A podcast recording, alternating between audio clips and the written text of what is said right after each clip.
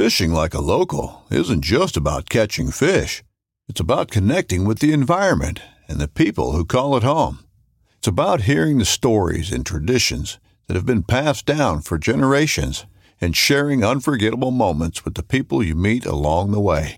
Fishing like a local is having an experience that stays with you forever. And with FishingBooker, you can experience it too, no matter where you are. Discover your next adventure on FishingBooker.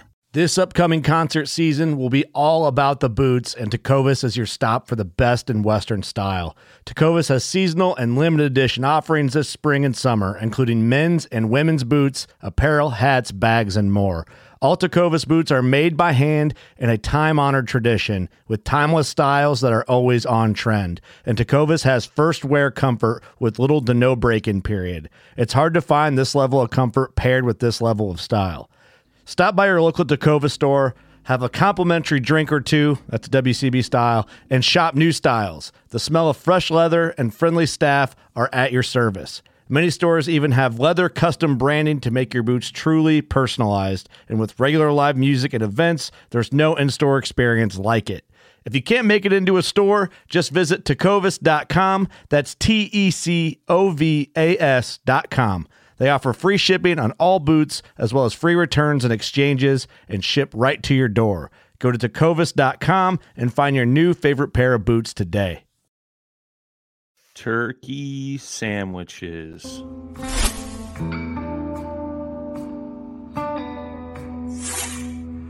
Welcome back to the Paddle and Fin Podcast Network. We're brought to you by Yak Gadget. For all your kayak fishing accessory needs, go to yakgadget.com. Pelican cases, coolers, and lighting. Go to pelican.com. The 153 Bait Company. For all your hard and soft bait needs, go to the 153anglers.com. Now let's get this show started.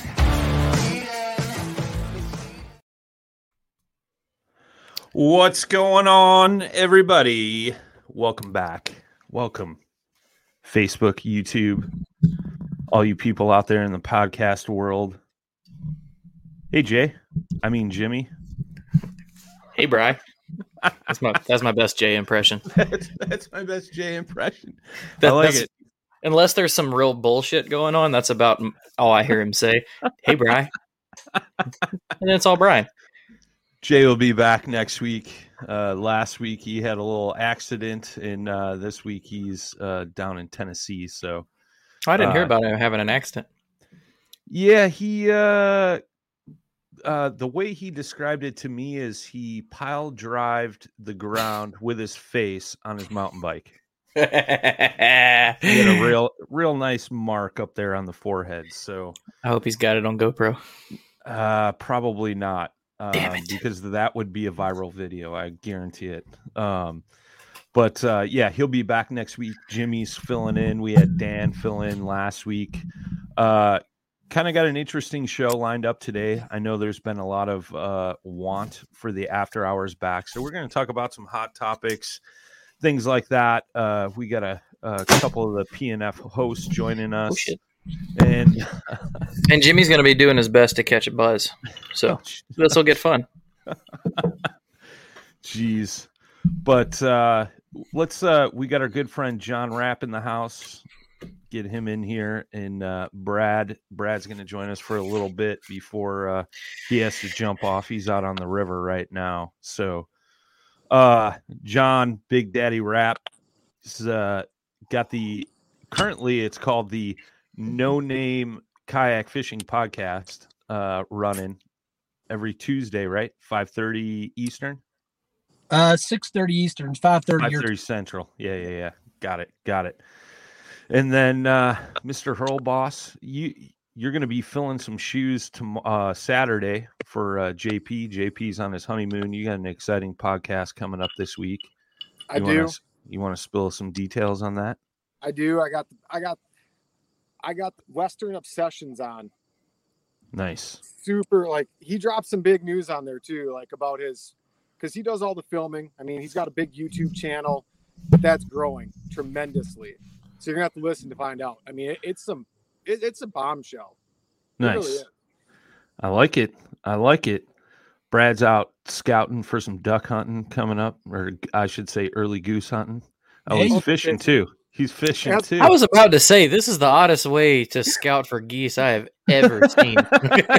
I'm pretty sure I heard a cast, but whatever. well, you did.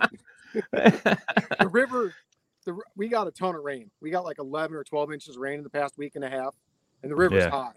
Yeah. Oh, it looks like it's here- strolling. The last time I was out here was at 12 foot. It's at 17. That's crazy. I mean, it's it's dangerous. Like it's legitimately dangerous. Like I got a 1654 mud boat, and it felt tiny. It felt like I was on the Mississippi in the main river channel, and this is just the Wisconsin. So Like it. Like it. Nice. Well, I wanted to start off with this because I, I was watching John Rapp's podcast and uh, he had a panel discussion about it. And I think it's an interesting topic. So I kind of wanted to uh, dive into it a little bit here over on Paddle and Fin as well. And it's uh, the big bass boat pros getting in kayaks, fishing tournaments, things like that. Is it good or bad for the sport? Uh, in, in anything along those lines. So we'll start with Brad because I know he's only got a few minutes here. You know, your thoughts on like Iaconelli and these guys. You know, Ike got a signature kayak, uh, things like that. There's been a lot of uh, whining over that lately, I would say, and uh, I- I'm interested to hear uh, your guys' take on that. I think, I think it's kind of like anything in the media. Any publicity is good publicity. I mean, I mean, you look at Bass, you look at BOS. I mean, they're all trying to grow the sport. So if we get one of the top names like Iaconelli or um, what Carl Jocumsen, he's a Hobie guy too. I mean, I mean, they do a lot of rec fishing. Him and his wife out of their their kayaks and their um, whatever they call that paddleboard. They have the i whatever. Like they throw a lot of content out for that. I think it's all good for the brand because it's introducing people that have never even realized that kayak fishing's a thing. Yeah. I mean, you have so many people, especially like generations out there that don't even like they follow the Bassmasters, they follow the elites. They're start like they started following MLF, but they had no idea like this whole kayak circuit existed. And I think it can bring some good to it. I also think we have to be slightly careful that it doesn't overshadow the anglers that have been out here grinding it for years, though. Yeah. Yeah. Yeah. Yeah. Yeah, I hear that. I hear that. John, I want to hear your take because you didn't really give two two cents in your show. You let the other guys uh uh chime. Oh, wait a minute. Wait a minute. Jay Randall tuning in. What up from the Smokies? Hey Yeah. man, if, if you could have commented, you could have been here. So I don't want to hear it. Yeah. Yeah. Get out. Yeah. Uh, but you didn't you didn't really shed any light on it so i'm always interested man uh, i've gotten to know you over this past year and um, i mean you're truly an og in the sport man you've been around you've seen a lot of changes you've seen a lot of things uh, both good and bad in the kayak fishing community man so i'd love to hear your take on this I, I'm for it. Straight up.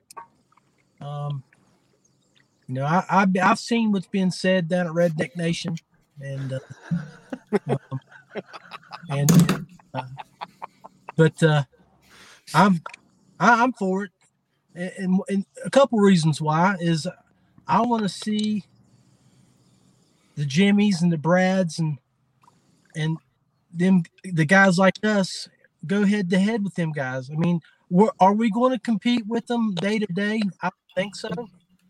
But uh, because they have all those sponsors already in their pockets and they have knowledge, lots of knowledge and experience.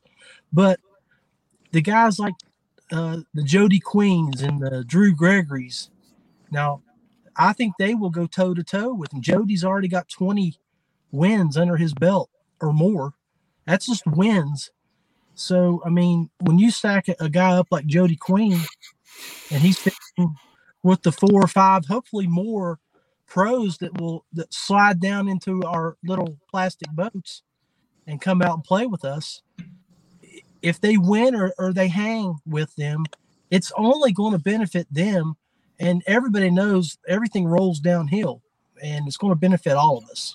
including Sure. shit. Keep that in mind. Well, hey, you know, with good comes the bad. And Exactly. we, we know that. Um, so uh, you know, but uh, that, that's that. I mean, there's a lot more we could delve into re- regarding different things about it. Um, but I, i- in the broad scheme of things, I love it. I think it's a great, great thing for sport. Uh, Jay Randall said no swearing, Jimmy. Hey, I was told after hours before I started this, so uh, you hush. Shout out to uh, Richard down at Dale Hollow, good old Eastport Marina. I'm ready to go back already. Oh, I- dude, I've been thinking about that too. Like we're talking about going somewhere else for the meetup this year, but I just kind of want to go back to Dale Hollow. Like I, I kind of, I kind just love hanging out over there. I kind of agree. Not kind of. I 100% agree. Yeah, but it, it it's interesting, man. Um, you know, like I I- I've seen a lot of talk like why did why doesn't uh, Jody Queen get a signature kayak and this and that and why isn't it a kayak angler? I mean, there is one kayak angler out there. You know, Drew Gregory had the the Coosa. Uh, he's currently working on another model with Crescent. Um, you know, I think it all comes down. Uh, one thing that was definitely brought up um, in your conversation on your podcast, John, was markability. Um, you know, it, the fact that Iaconelli is such a huge brand. Uh, Jordan Lee is a huge brand. He's he's floating out of a native. You got BLAT floating out of a bonafide. You know, like those those big names are marketable, and it's bringing more eyeballs outside of the kayak fishing world into the kayak fishing world. You know, a lot of people, I think, i and it's funny, man. I don't. I'm sure you guys have had this conversation numerous times where, you know, um, you're talking to somebody and you know you're like oh yeah i fish out of a kayak and they look at me because i'm you know six four and they're like you float out of a kayak everybody when they hear the word kayak they think of like a little sit inside rec boat they don't realize like how far fishing kayaks have come i mean they're Uh-huh. basically mini little I agree with you. I, think, and I'm not cutting you off or anything, brother. I'm not sorry yet, but everybody's used to seeing the pelicans in Walmart. Yeah They- yeah yeah they- absolutely They they don't they walk around and see that oh that's cute. No, I'm too, you know, but you know they don't.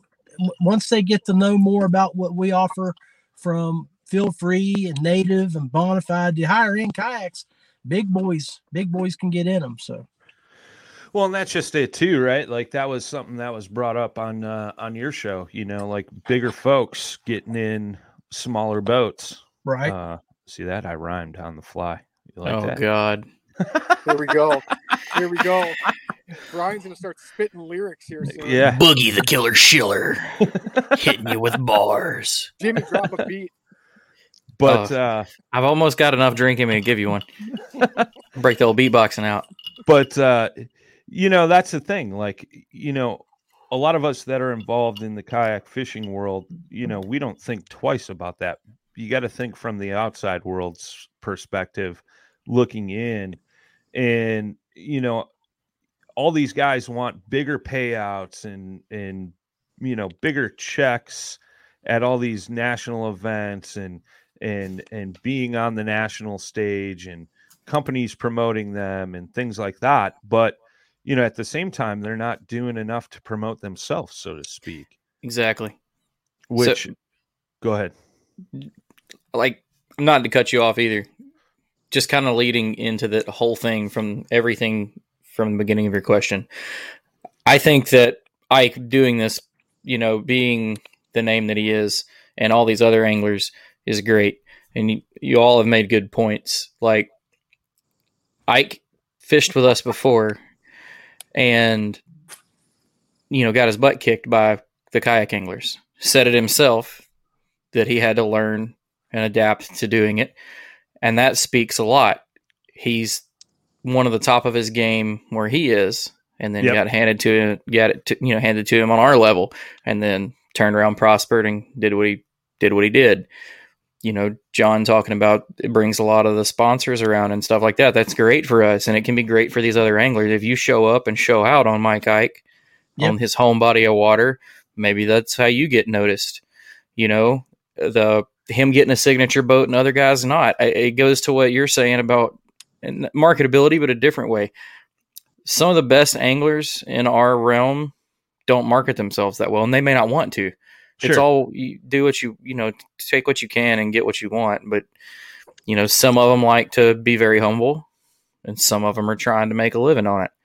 Um, and some people have the mindset like I do. Like I don't know if I would ever want to fish for a living. I would like to be paid in the fishing industry in some way, but I feel like it would take away from the fun and the purity of it if you're like if you're because you're good, you're winning, you're cashing checks, but then it becomes expected of you.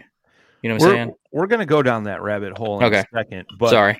But what John brought up too, and and you mentioned is you know being able to fish against Iaconelli, the first thing I thought of was when we had uh, Catherine Field on the show, and she was looking forward to fishing Lake Champlain, and like her goal was to beat Mike Iaconelli and Drew Gregory, and she beat Mike Iaconelli. Drew Gregory, she came close.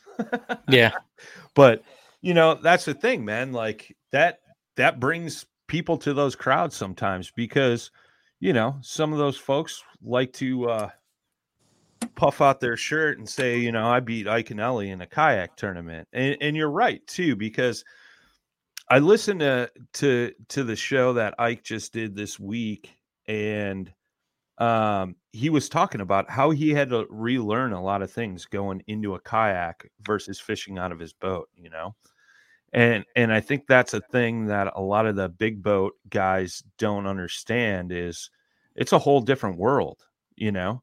Like i've been fishing out of a boat a lot lately and i'm like this is different. You know like i'm not having to cons- you know be concerned about certain things and um you know boat flipping is much easier and you know all kinds of stuff you know those boat guys got it easy these kayak guys you know, we got to work for that fish. You know, my my favorite thing boat versus kayak and what makes me appreciate what Ike has done. And I, I don't like to keep referencing him like he's the god of this, but sure. he's he's really the only boat pro getting in the kayak and really competing, you know. Even, I mean, yeah. he's not chasing the trail series around. He kind of waits till it's in his backyard, which is, I mean, I understand, dude's busy, but like he saw the the struggle and then adapted. And like like the the big thing for me is watching them realize that okay I didn't choose a good spot but shit what do I I mean I'm here. Like you can pack up and go but you can't just crank the the Merc up and let her go. You know you're that's what makes kayak anglers so much more thorough to me is you you kind of learn. I mean, all of us started. I mean, that's not true anymore. Most of us started with a paddle kayak, so you're super limited on distance. Sure. So you learn how to slow down and break down water because you're kind of like, this is the bed I made. I'm going to make it work. And that was some. Speaking with that, I'm going with that comment. The bed that you made. Um, when when you go out on the kayak, you're limited on what you take. It's only a kick a jump, a block. It's only a serve. It's only a tackle, a run. It's only for the fans. After all, it's only pressure. You got this. Adidas.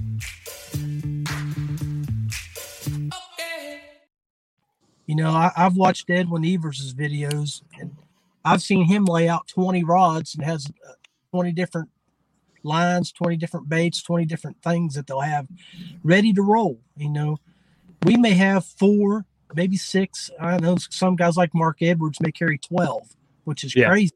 But I mean, you may have four things set up and you got to roll with it. And then when they don't work, you got to take that 10 minutes to re retie, re, redo something else. We got to work on your tying skills. Exactly. Those guys, they just they just throw the line, they throw the poles down, man. They grab another one and rip it. You know. Yeah. Um, so. Well, and that's just it too, because I know, um, you know, Iaconelli had, had brought that up like you know i'm limited on where i can go so i'm learning how to pick apart different parts of a smaller section of water instead of running across a lake you know 20 minutes or 30 minutes to another spot and i found that interesting because the the, the mentality or mode of thinking that i had um you know kayak fishermen going into big boats in big boat tournaments you know? Like they're going to be it'll be interesting to see when you start to see some of that happen and there's a few guys in the kayak fishing world that have done that. And when they can break down those smaller bu- parts of water to find those big fish um you know are those guys really going to be running and gunning or are they going to be focused on breaking down those smaller smaller parts of water and in return is that going to make them more successful than some of the guys that are just used to fishing out of boats So something with that I've seen uh, Craig Dye. Craig Dye has been Yep. fishing some of the Bass Opens, and he's a backboater. So you don't really get a say so. I mean, you and the guy captain, you know, y'all might share a few spots. Typically, he's got his plans, his boat. You're in Yep. for the ride. Yep. He hasn't. I don't think he's won one, but I know he's done. He's done. You know, for this to be his first year doing it, he's doing really good, and I think it was a testament to he is used to breaking down a smaller area. No, I mean he runs and guns in his his pursuit, but for the most part, a kayak fisherman is fishing smaller areas, so you know how to break it down. And on the flip side of that, like I said, like Ike's a great fisherman that everybody knows, and he's been, I mean, one of the first rods I had was his when I was like 16. So he's been in the game for a while. I'm 32 now, and you've seen him go up and down the charts. You know, one of the best in the country, low, slow years.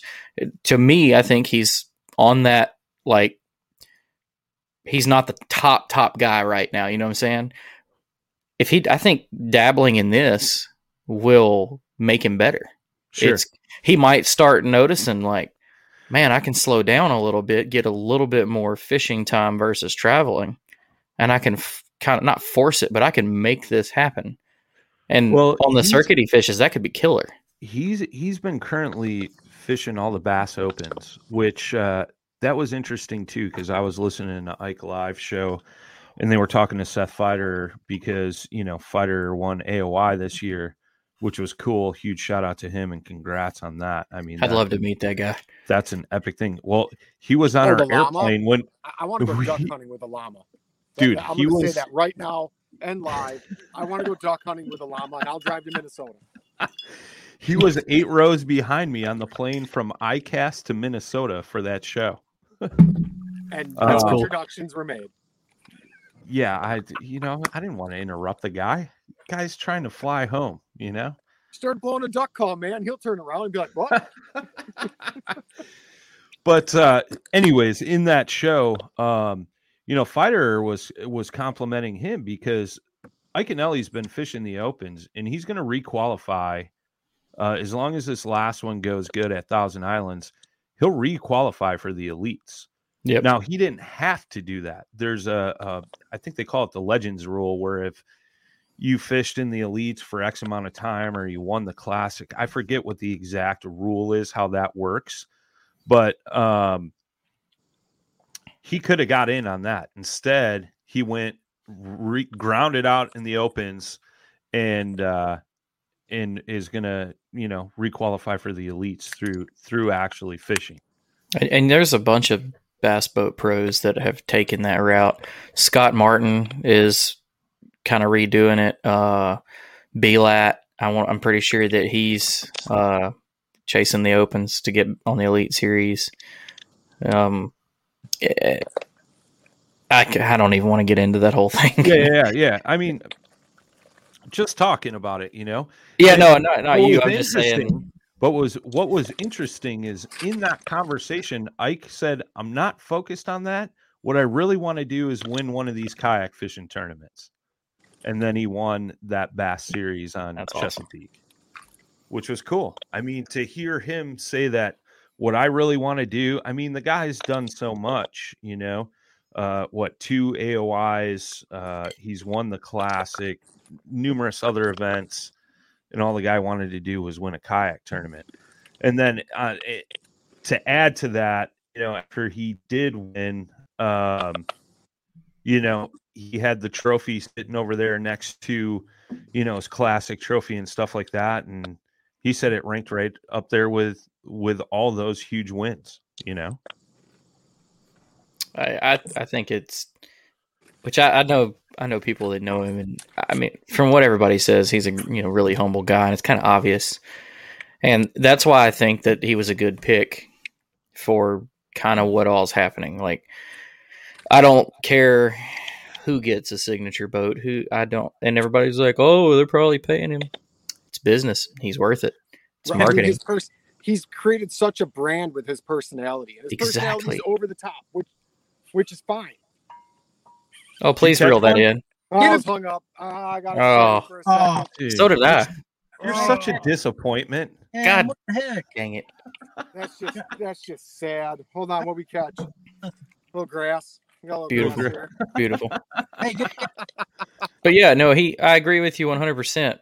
He's a he's a big personality in the sport, just kind of like kind of like Gerald Swindle. Um, well, that goes And- back to branding, right? Like you look at G-Man, yeah, he's won a couple of AOYs. He's, you know, he's he's not a huge hammer in the tournament world. However, that guy has branded and marketed the crap out of himself to the point where he doesn't have to fish tournaments. You know what I mean? Like, and, and that's what I think. I think he could make a living on his short clips. He's Oh, hilarious. Like short clips, his uh his real stories, like eh, everything, man. I mean, um, I just watched one from him a couple nights ago, and he was talking about a guy that came up to him at a trade show. Or actually, he was at a restaurant. Uh, this was pretty moving. He was at a restaurant sitting down. Uh, they had t- took a lunch break from the trade show, and a, a gentleman walked over and uh, said, "I don't want to disturb you during your meal, but I need to let you. I need to talk to you before you leave the show. Um, I will come find you later because he was going back to do a, a tank seminar or whatever, and uh, he put something in in his hand, and um, he looked at it. He didn't tell his wife or whatever it was." But when he went back to the tank, she's he told his wife, "If you see that gentleman, I need to talk to him. Don't let him leave here before I talk to him." And what the guy had done is put a bullet in his hand. And the guy had said that, you know, he had been struggling with depression and things like that.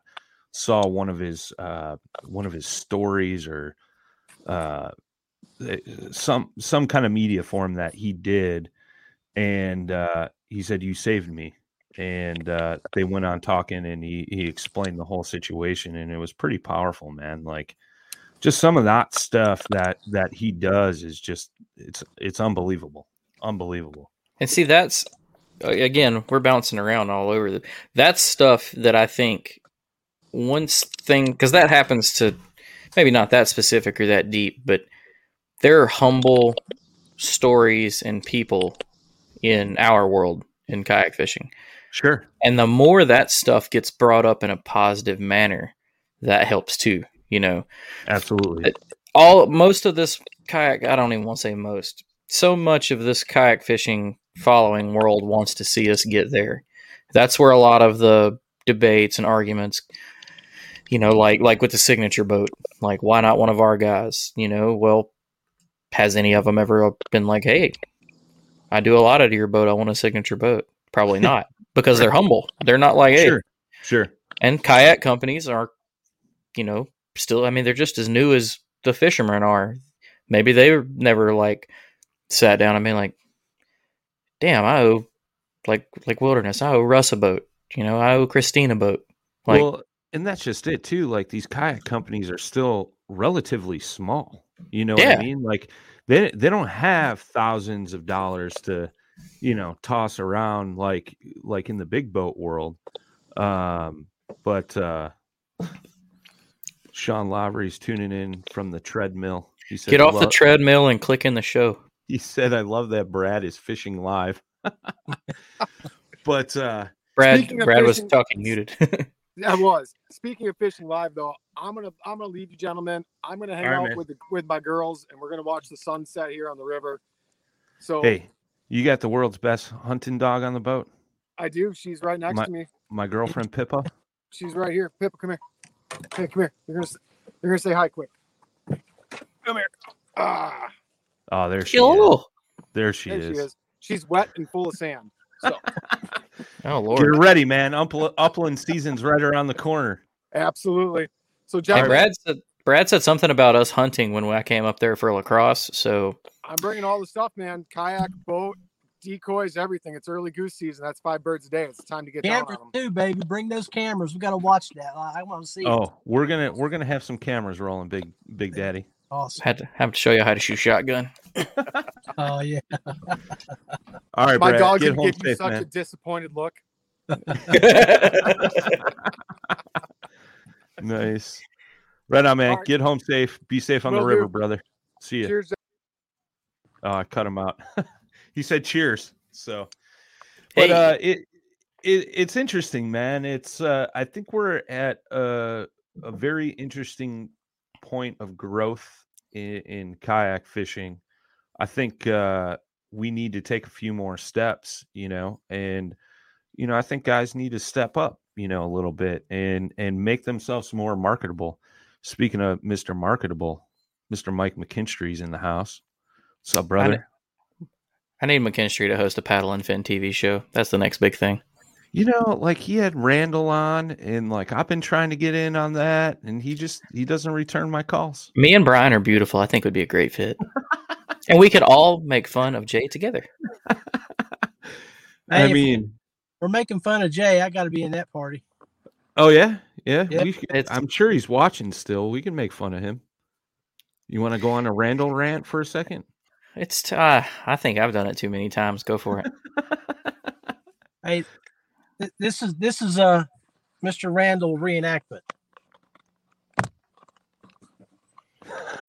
When you need mealtime inspiration, it's worth shopping Kroger, where you'll find over 30,000 mouthwatering choices that excite your inner foodie. And no matter what tasty choice you make, you'll enjoy our everyday low prices, plus extra ways to save, like digital coupons worth over $600 each week. You can also save up to $1 off per gallon at the pump with fuel points. More savings and more inspiring flavors make shopping Kroger worth it every time. Kroger, fresh for everyone. Fuel restrictions apply. Is it just the silence? I fully Yeah. agree. Oh no, I just I just smashed my face. Oh Lord, Uh, It was I in totally get that. It was fast motion.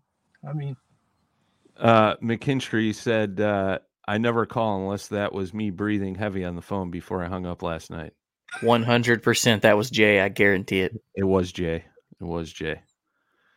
Um, but uh, yeah, man, it's interesting times. I mean, John, I know you're you're sitting in the car, you're waiting to go home, man. So we'll get your final thoughts, and then me and Jimmy will keep rolling with this, brother. I mean, uh, I, I jumped in the car to get up here so I would have halfway decent internet service because you know how I don't have anything down at the house. Um, so, but yeah, um, I- I'm I'm totally on board with the pros getting involved, and uh, I think it's a great idea.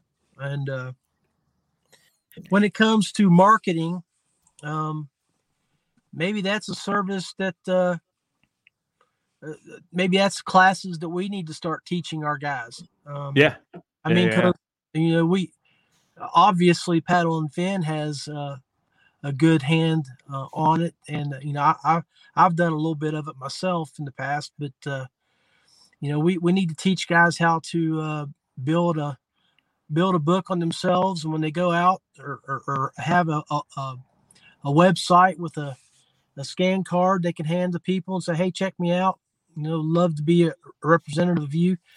Uh, you know, and uh, I mean, Mike, look what Mike McKinstry's done, building, his brand, you know, and uh, so it, it. Anyway, yeah, go for it. Something going on with what you're saying. Like a, lot of it is guys need to like if if you're wanting something out of it, you've got to take it serious. You have to know what you want out of it, and there's always the crooked side of it. You need you are nothing. Kayak fishermen are nothing in the industry yet. You know, we've got a few, probably less than 10, that are really starting to branch out, and some that have been, like, people know them everywhere. You know what I'm saying? Sure.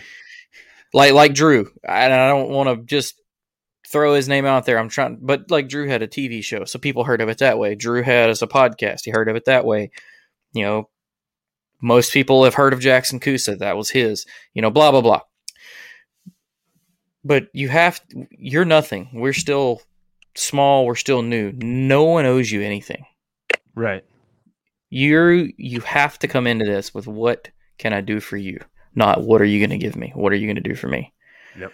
And a lot of companies are good about it. A lot of companies, I, I've heard of tons of companies that actually are reaching out to people, like you know, like the line companies and stuff like that. I'm trying not to name drop anything, but they they're seeing us, and they're going to see more of us as more of us take it seriously. It don't hit you with that attitude like, well, I really like your brand. You know, if you'll give me a bunch of line, we can do this. If you give me, Yeah. you know, I need baits for the year.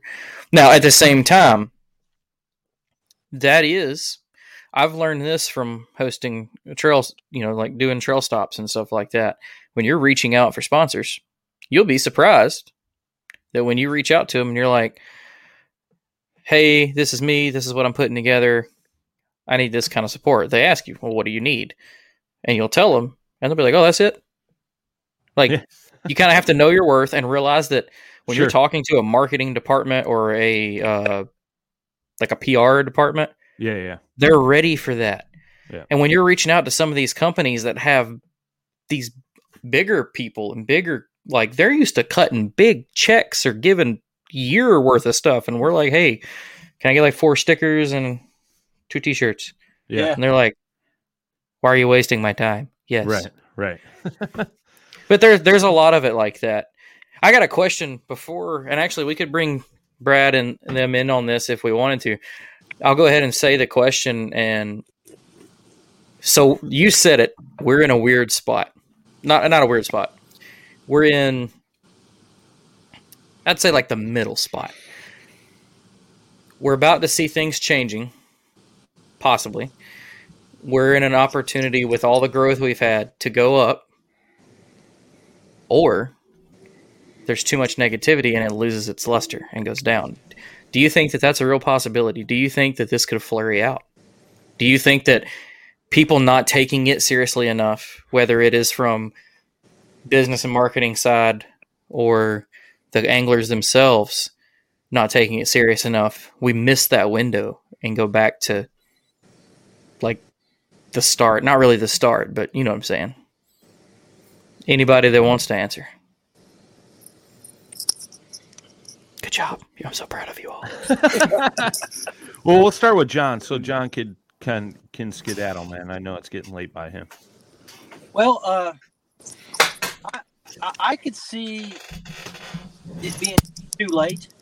Um, I think you got to jump on it when it's there, and uh, I, I think a few people have. I know I've talked to a few people on my show, and and, and we talk in the background, and, and they're like, uh, you know, I'm, I'm not going to work with you, them folks anymore, or, or and, and I understand why. I mean, we're we're, as a group now probably a little bit wor- worth more than four stickers and two T-shirts. Sure. Um, especially now. But if you didn't jump on it when that opportunity came, then that's probably all you're going to get for next Yep. year. And the other thing that guys got to keep in mind is that it's August now. Companies are starting to do their financials for the third quarter, and they'll start doing uh, their budgets for next year. And if you if you don't start hitting all these companies up for next year's budget, you're going to miss out. Um, when I ran uh, the kayak fishing club here in West Virginia for four years, I was sending my letters out about this time to all of the kayak companies so they could plan and I could get things for the following year. Um, so what I was told through some of the companies I've dealt with and a couple of buddies that they do this kind of stuff for you know obviously not fishing companies and stuff like that. They told me they's like you should have this settled and signed by October or you're not getting it. That's Yeah. exactly right. Yeah. Yeah. And I I missed out last year hardcore by like a week. They were like, "Well, yeah, we're broke right now." Like, "Oh, "Crap."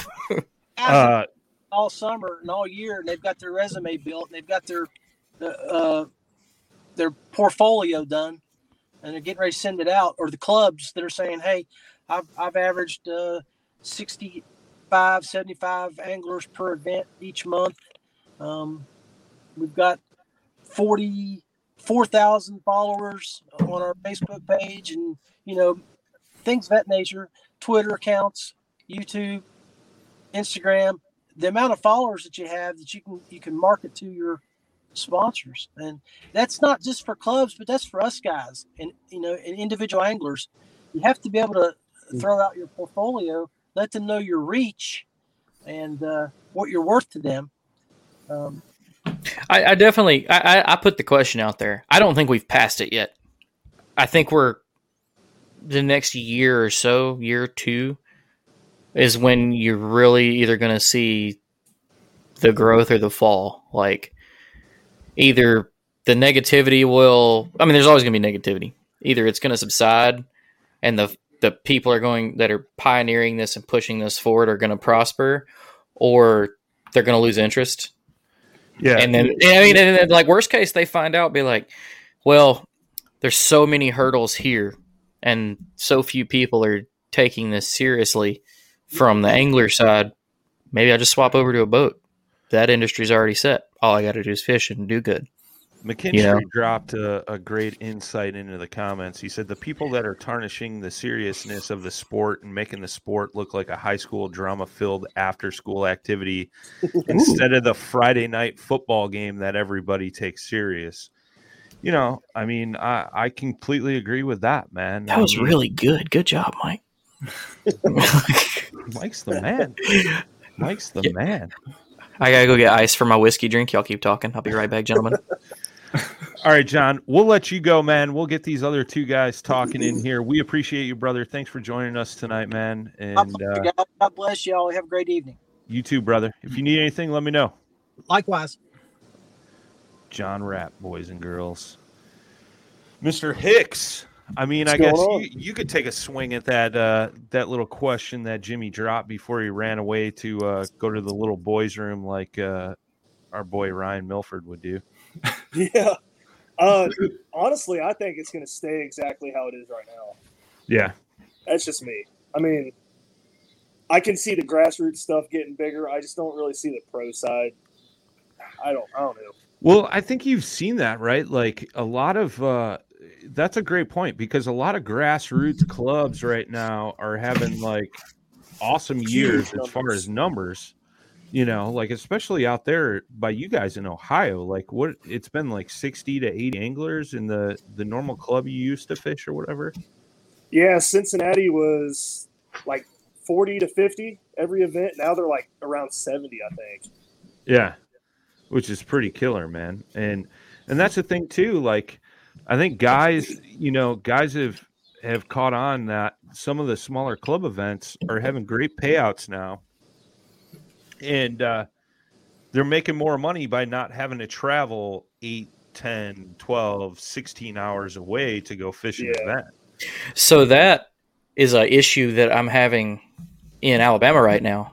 So we run like we have five clubs and Alabama's always been a big grassroots club, always have participation. You know, Sure. you obviously you got one club that does better because the region's better, like the the water is better. But when I was appointed or whatever for Alabama Bass Nation, they wanted to for us to do the state championship. Well, the clubs voted no. So I was like, okay, well, we'll do our own trail series. And that was a complete bust this year. I've had to cancel two events and it's but it's because of the what you're talking about. Guys don't have to travel can get a good paycheck and fish their home waters. And I don't have any problem against it. Like that's where kayaking came from. Kayak Sure. fishing came from. Sure. And but it's like you it's just so different according to where you go. Like Tennessee, most of those guys and clubs are on board with bigger, better, badder yeah. travel like best in the country. Sure. Alabama, Mississippi, and Georgia, they're just like, whatever, we're doing good without you. Like, Yeah. and we have been, and that's what I've been dealing with. And it goes to just what you just said. It's just, it's cool to bring that up because I'm literally, I am drinking to that problem right now. That is the whole reason this is here. Well, that's interesting too because uh, uh, on the New Canoe podcast, I talked to Alex Cox last week, and he's out in California, and he just crushes it out there, right? And and I brought that question up, man. I'm like, you know, um, I feel like California in that whole West Coast gets left out a lot Yeah. of the kayak fishing conversation, but at the same time, those guys have hundreds of guys showing up each event. You I know, think they and like it that way too. yeah, and Well, and it, and it that- showed in the participation when the Nationals do go out there. Well, and, and that was the thing, right? Like Alex had brought up, like, you know, for us to go somewhere, you know, we have to go through mountains to get to to mm-hmm. to the rest of the field. He's like, closest thing for us, like for a big event, is usually Texas, you know, and he's like, that's an 18, 20 hour drive, you know? So eh, mm-hmm. he's like, what do you eh, I said, "What do you think could change that?" And he said, "If they had a Western swing like they used to do on the elites, where they did like Havasu, the Delta, mm-hmm. you know, and and one of the other bigger reservoirs going up through California, that could totally change it. But you know, unfortunately, they kind of get left out. But that's a grassroots kind of club series. There's a couple of them out there, and they have just tremendous turnouts every event. I mean, look, Greg Blanchard. Everybody knows Greg, right? Yeah. and and he fishes those events and there's usually anywhere between 90 and 150 people per event which is pretty killer you know so why would a guy want to drive to you know louisiana or tennessee or you know wherever one of these big events are you know Yeah. I think that, like I've I've actually said it before. I think it would be cool if there was like like a Hobie like Western series or a Bass Western series, and I think that that's not. It's not that it's not on their scope. It's just like, you know, maybe they're stretched thin on time and money for that because. But again, that's where we're in this growing area. You know, we're in the up curve. Like maybe that does happen because I think the California guys deserve it. I'll say right now, Damian Cow, probably one of the best anglers Oh, in yeah. California. yeah I would love to see what he could do over here.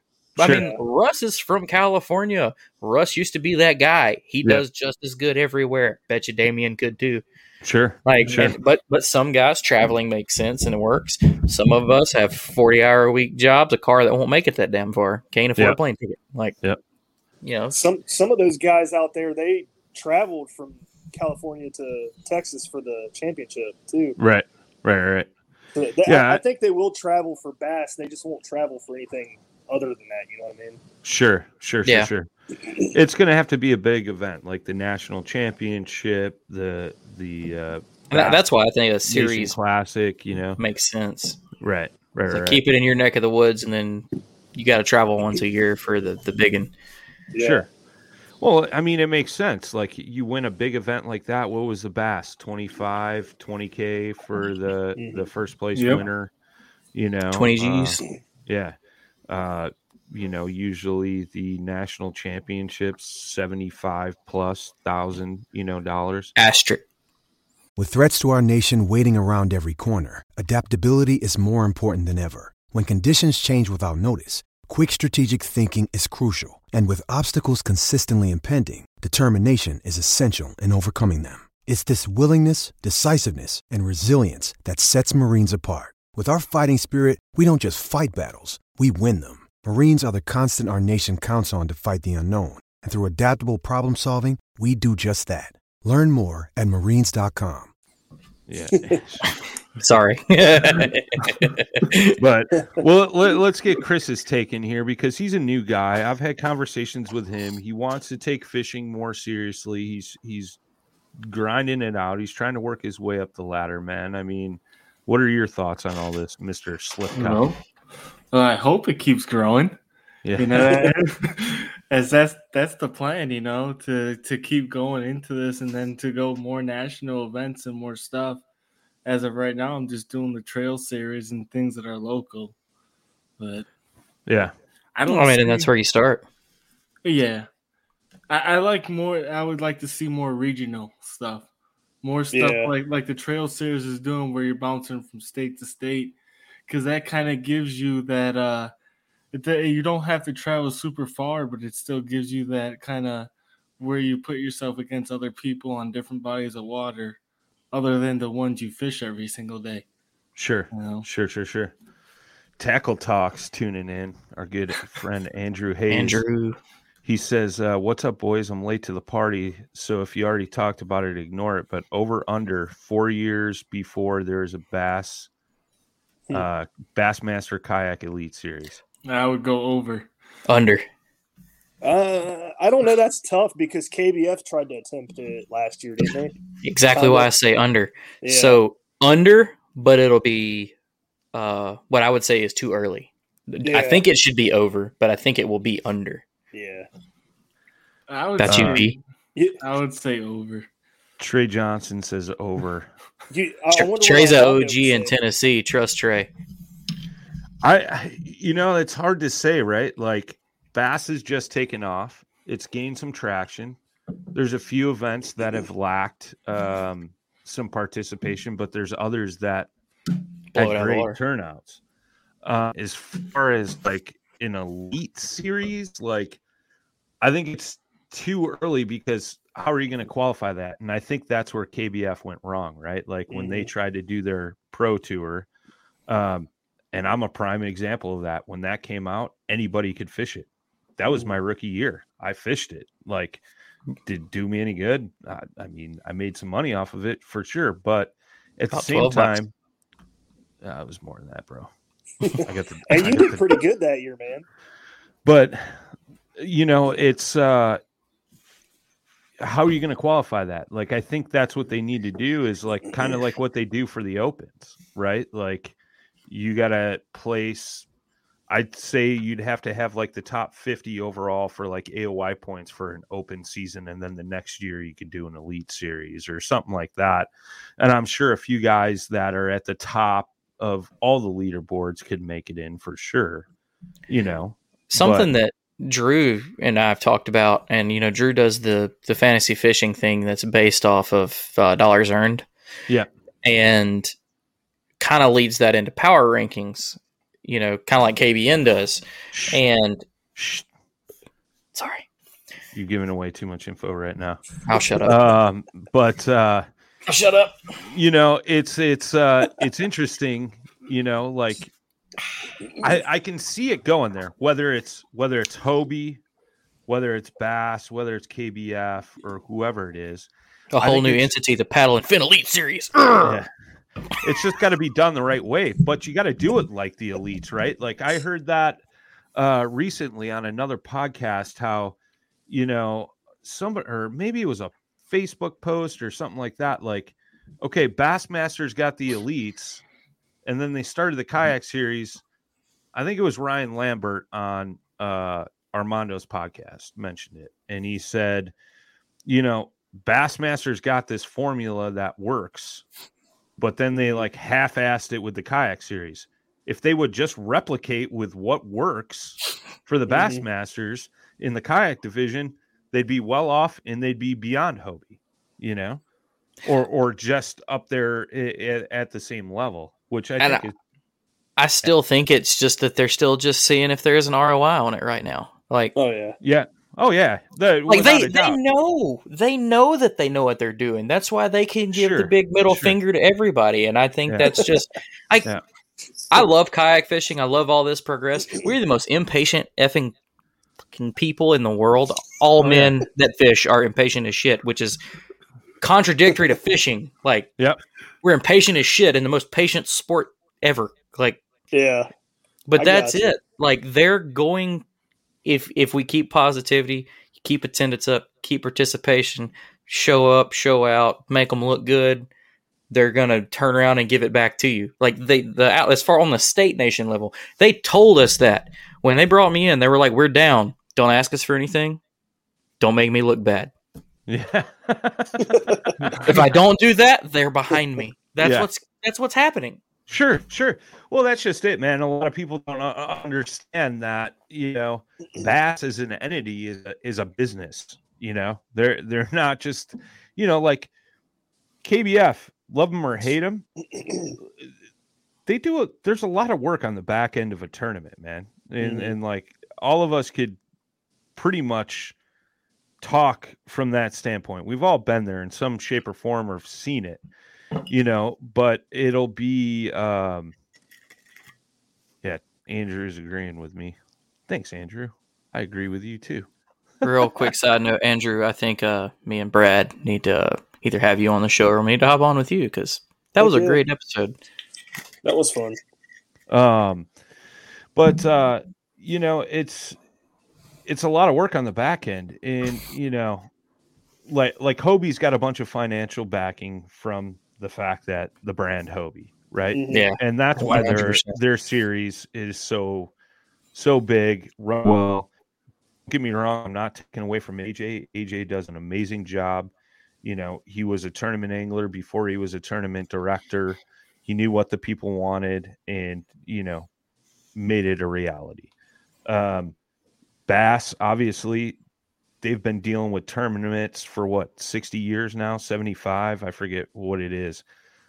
Obviously they know what they're doing. Yeah.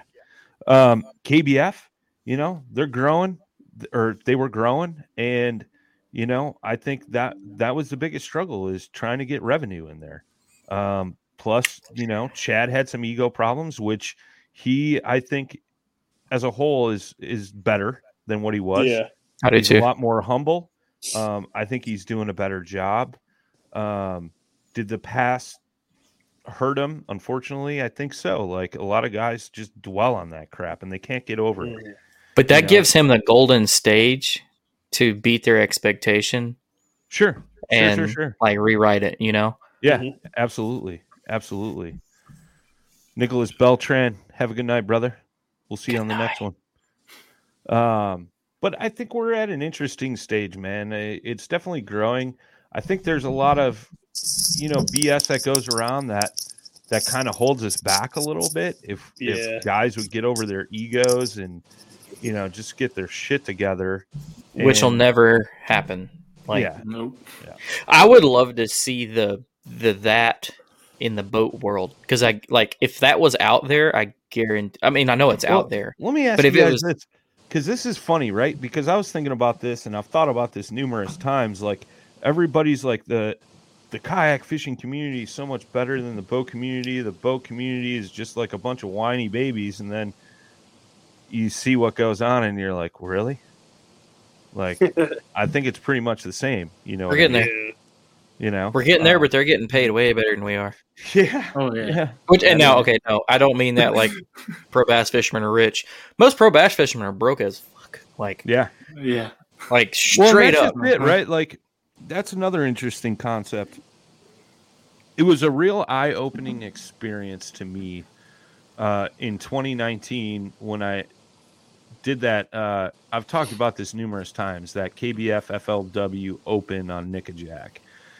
In seeing the guys that were fishing that FLW event, um, because I stayed at a campground where a bunch of those guys were you know, you'd think they'd be in hotels, like, you know, these big fancy RVs. The only big fancy RV I saw was Gary Yamamoto, which was like camped out two doors down from me. Coolest. That's not even in the same ballpark. Yeah, right, right, right.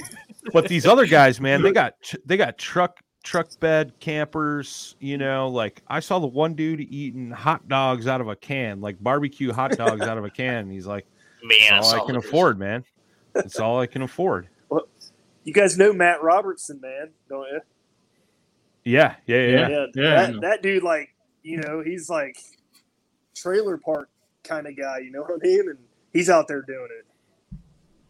Yeah, Yeah, it's it's crazy, man. Like what these guys go through, and people don't realize like how much money it costs. Like those guys usually have to put a big, big down payment up front for all their tournament entry fees. Like I think the Elite Series is somewhere in the area of like forty five to fifty thousand dollars. I heard it was close to eighty thousand. It, it could be. it could be. Like either way, you're talking about a lot of money. Jimmy mm-hmm. froze up.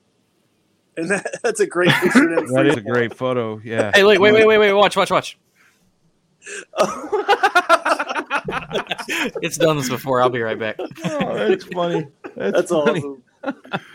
but uh you know it's until you get you know kayak guys want that respect and stuff man like that's the thing too it's you know they want bigger payouts well you got to pay bigger entry fees and then when you raise the entry fees guys complain about that you know trey johnson's chiming in. He says lots of turnover in bass fishing because they can't make it work. They give it three to four years and if it doesn't work they take off and they're done.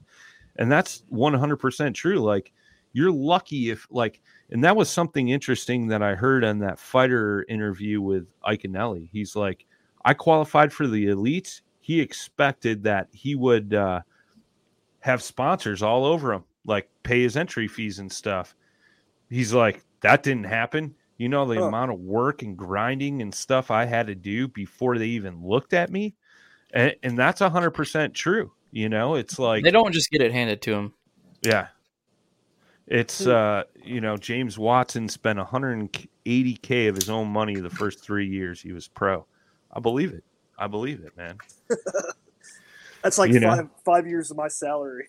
Yeah, which is nuts, right? Like, Yeah. you know, and and you want to see kayak fishing go to that elite level? Well, I don't think the guys are ready to go to that elite level. Hey, bro, that's why we're in plastic boats. yeah. Like we already broke. It's true. Jimmy's image is GoPro. What are you doing over there, Jimmy? Hey, that's a shout out to GoPro. I need I need some help. Yeah. Guys, if, if I don't do that cool stuff like the Red Bull guys and stuff do, but I'm cool Yeah. to look at. I talk a little bit, have a beard. I drink. You look like you look like a troll, like those little figurines with your beard, and your high fluffy hair. Hey, if, if this if this troll gets a GoPro deal, kiss my ass. But I mean, what's your guys' take on that? Do you think, even if it was offered, say Bassmaster came out and he said, "All right, guys, we're going to do this Elite Series," and you guys watching at home, tuning in on the chat, uh, if you're listening on this podcast later, uh, tune, chime in on the Facebook post tomorrow morning. Say say Bassmaster or Hobie comes out and they're like, "All right, you guys want an Elite Series? We're going to do it. Here's the deal: 50k uh, you have to fish all the tournaments for the year. What are you going to do? Uh, who's going to sign up? How many guys do you think are going to sign up? And do you think it would happen? I would say like fifty. Like it's really going to depend on who has the sponsorships already going into it. Yeah. I would I would want to sign up, but I don't have that sponsorship backing. Yeah.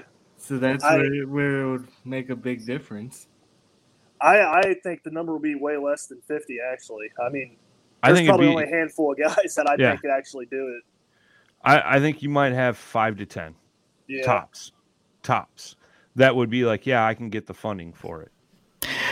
You know, at the same time though, that could be that push. That can be when guys that do have some sponsors that maybe not aren't paying up be like, look, here's an opportunity. Do you have it in your budget to gamble?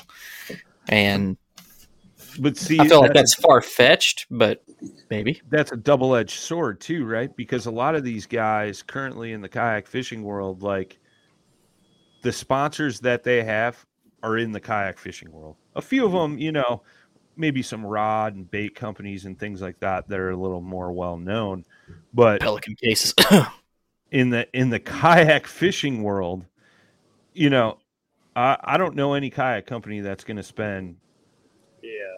20 30 40 50 grand on one of their anglers to go fish the elite series Well, that's like 50 boats worth of. A life that has the stories to back it.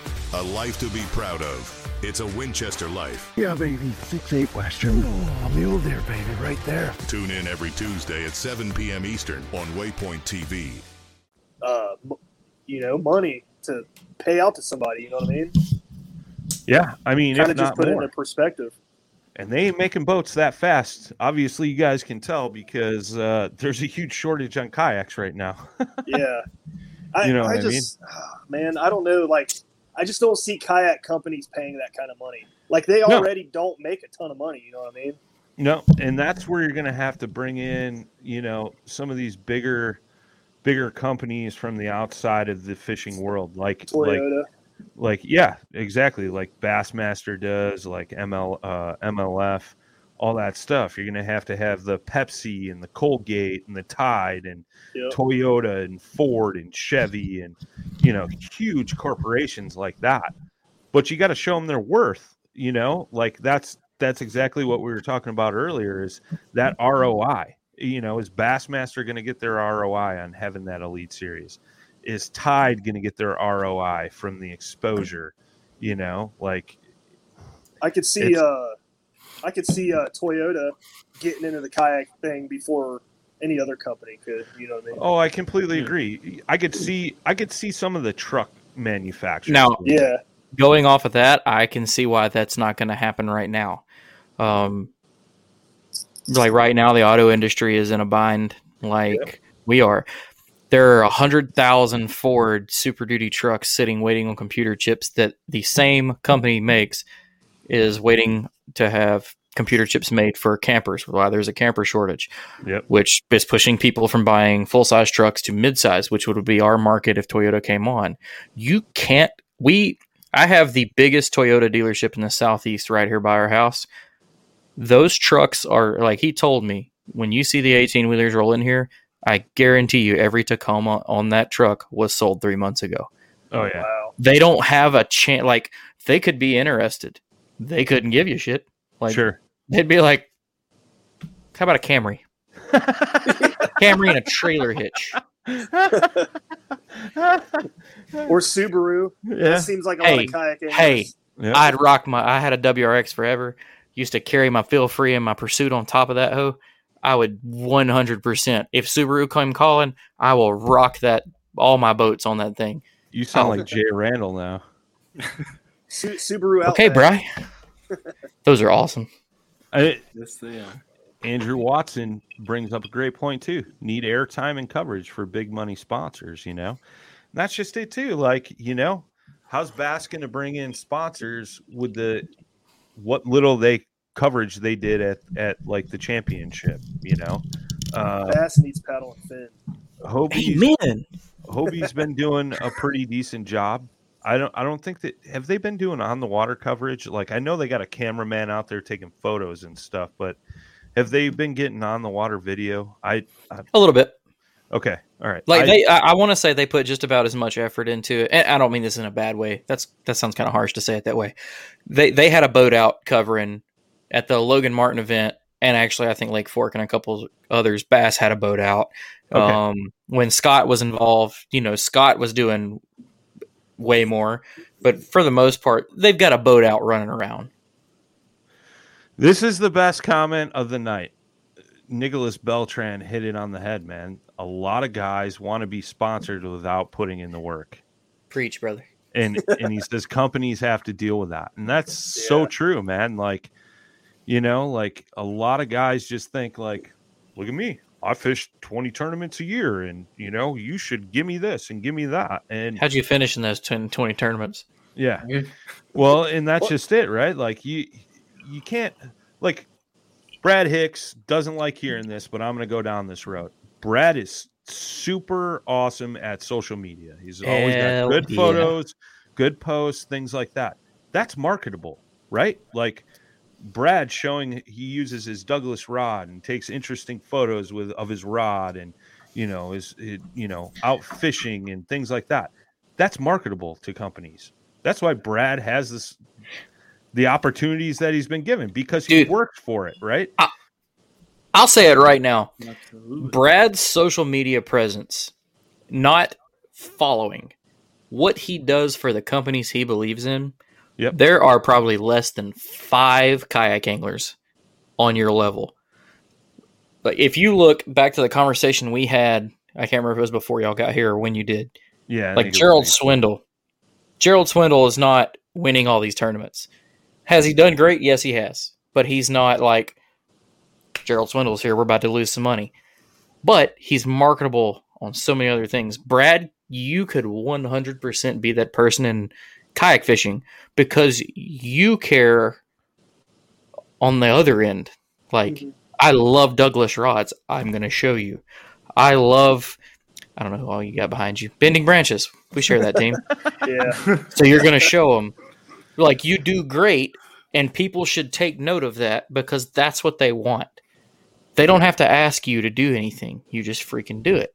Yeah. Yeah. Well, I, I look I look at that kind of stuff as just content for me to post. You know what I mean?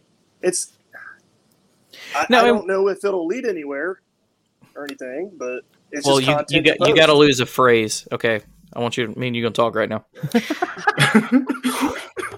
What was that? I said you got to lose a phrase that's a coin term of yours. We got to talk. Oh, I don't care. Exactly. Stop dude. saying it. people, people watching this are probably like, "That guy, he's a jerk." I'm just like, I Elvis, don't. Elvis Bullshit. Lee, Elvis Lee said Brad Hicks is an IG model. I've seen the bathing suit pics. Would not approve.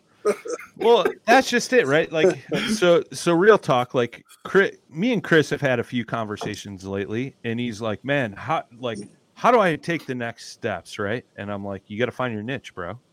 He's like, "Well, how? What do you mean?" You know, and that's just it. Like, companies need different, different things, right? Like, they need a guy like Brad doing IG stuff. Uh, they need guys like us doing podcasts, talking about stuff. You know, they need guys out there winning and fishing tournaments. Um, that that's a whole nother aspect.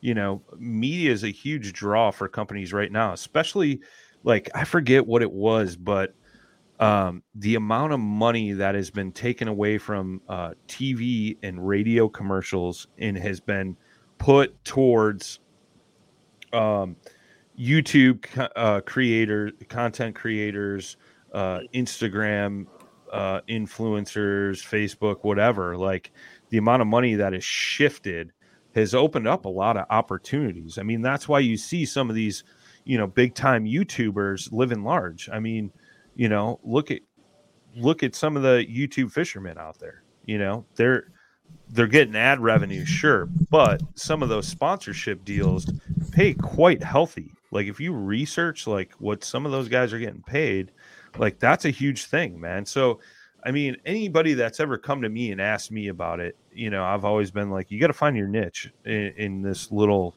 fishing game. Like, what what's the thing you're good at, and then focus 150 percent of your time on that. Like, you know, S- something uh, going with what you're saying is for for kayak fishing to get to that next level. Yeah, Nicholas, consistency. yeah, and and this goes along with that. You you can't come into it with everyone's niche being good at fishing. That's not true. Some of the people that are the most ate up at this are probably the worst anglers, but they might be the best at marketing. Brad, worst angler, best marketing. But I'm totally kidding. but we all work in this together. Like I wholeheartedly believe, and people can roast me down, and I'll stick to this word. Paddle and fin is a very, very good positive Mhm. movement moving the industry forward. Maybe we don't have the traction yet that we want. I mean, maybe we we never satisfied and always move up, but we give an outlet to the outside, outside of social media, which is needed. You know, we cover like you got your good anglers, like you won twenty thousand dollars at a that first Bassmaster Classic, and then we, you heard about it here, and and there's other podcasts doing it. I'm not taking it away. Like Sure. there's just so many pieces of the puzzle that matter other than being a professional fisherman. Like what would a professional bass boat angler be if Bassmaster wasn't on TV. Nothing. Sure. No one would freaking care. Yeah. Like, and podcasting is the hot thing right now. No matter how you look at it, podcasting has grown so much lately. So this is an outlet. Like that's why I like being part of this. Is you're catching the curve, and that mm-hmm. like I like being a part of that. And I think if we limit the negativity between all these other entities and everybody just finds their niche, like you said, it's the best thing to say about that. It will get there as long as it just keeps evolving.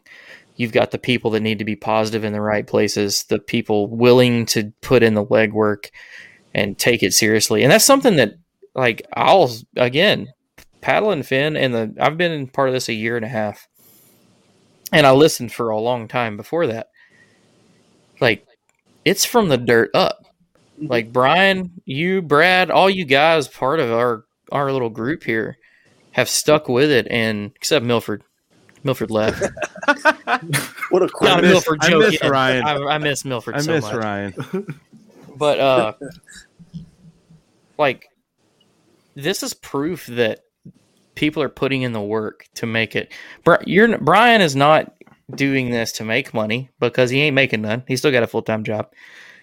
He's not doing this for his own personal growth. Does it help? Yes. That you have to treat this as an outlet for yourself, but you're doing it to spread the love and word of what we do. Yeah, I mean, if you look, if you go back and you look at the library, and I think we're at like episode 650 or something stupid right now, right? Since we Strolling on. started, and you go back and you look at that laundry list of of guests that we've had on. You know, like I see Mike McKinstry still in the chat. Like Mike's a big name in the industry, right? He's got a TV show. He's just won that Telly Award. Congrats again, Mike. You know, uh, all the way down to the bottom level. You know what I mean? Like, you know, we're talking to grassroots guys. We're talking to companies that are are currently operating out of a garage, you know, or or you know somebody's home, all the way up to, you know, we talked to Quantum Fishing last week. You know what I mean? So it's like there's so many things involved, and you know, I forget who it was. Uh, it was Beltran said, you know, no bias, you know, feedback, so to speak. Like we try to we I've always preached that like we we have to be an open door for everybody. You know what I mean? Everybody deserves the same opportunities, you know what I mean? Um it I don't know where I'm going with that, but it, it it's just got to be, you know, the only way we're going to grow is if we grow together, I think. You know what I mean? And and then we lift each other up. Yeah, we could talk about differences and disagreements and things like that if we do it in the right manner instead of it just turning into this shit show, you know, ego fest. You know what I mean? Yeah. And that's not a you know, I'll take a line from uh Mr. Armando. We're not pointing fingers at anybody. and I'm not I'm really not. It's social media is the the devil here. It's not Sure, a lot of people sure. are probably I will say the name. People are probably would listen to that and think that I'm saying like the toxicities at mm-hmm. KBN. No. No. There's toxicity is in the social media, and the social media is what gets looked at. No one cares if there's drama on another podcast or anything. Like people's, it's like people's relentlessness to point out the bad, but they don't point out the good. And I will one million percent shout out Ryan Lambert and what he did with the kayak fishing thing for JT. Yeah. That was a positive fucking giant movement from the kayak industry. Like freaking bravo, dude. Like for sure. That little boy and that family needed that, yes, so much. But without do like he did not do that or put that together for himself 100%. And that's the greatest part of it. Sure. Mm-hmm. That is what gets noticed. 100%. But at the same time, I've seen the negativity from them being like, well, why didn't so and so support? Bro, some people just can't do stuff. Like, Yeah. get off of them.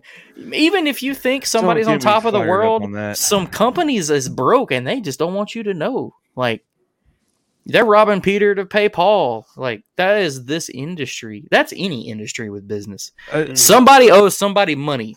The end. Like, Nicholas brings up a Sorry, great thing. He says, "Rem- "Remember, social media is an echo of how we are as a human race." With or Amen. social I need to have this dude on. We need to talk to him. Hey, he was I on he's like a book of oh ago. Oh Yeah. sorry. I I, don't listen when, anymore. I'm so sorry. we did a short show, but I told I told him we needed to get him back on because we did a short show when we were both down at ICAST.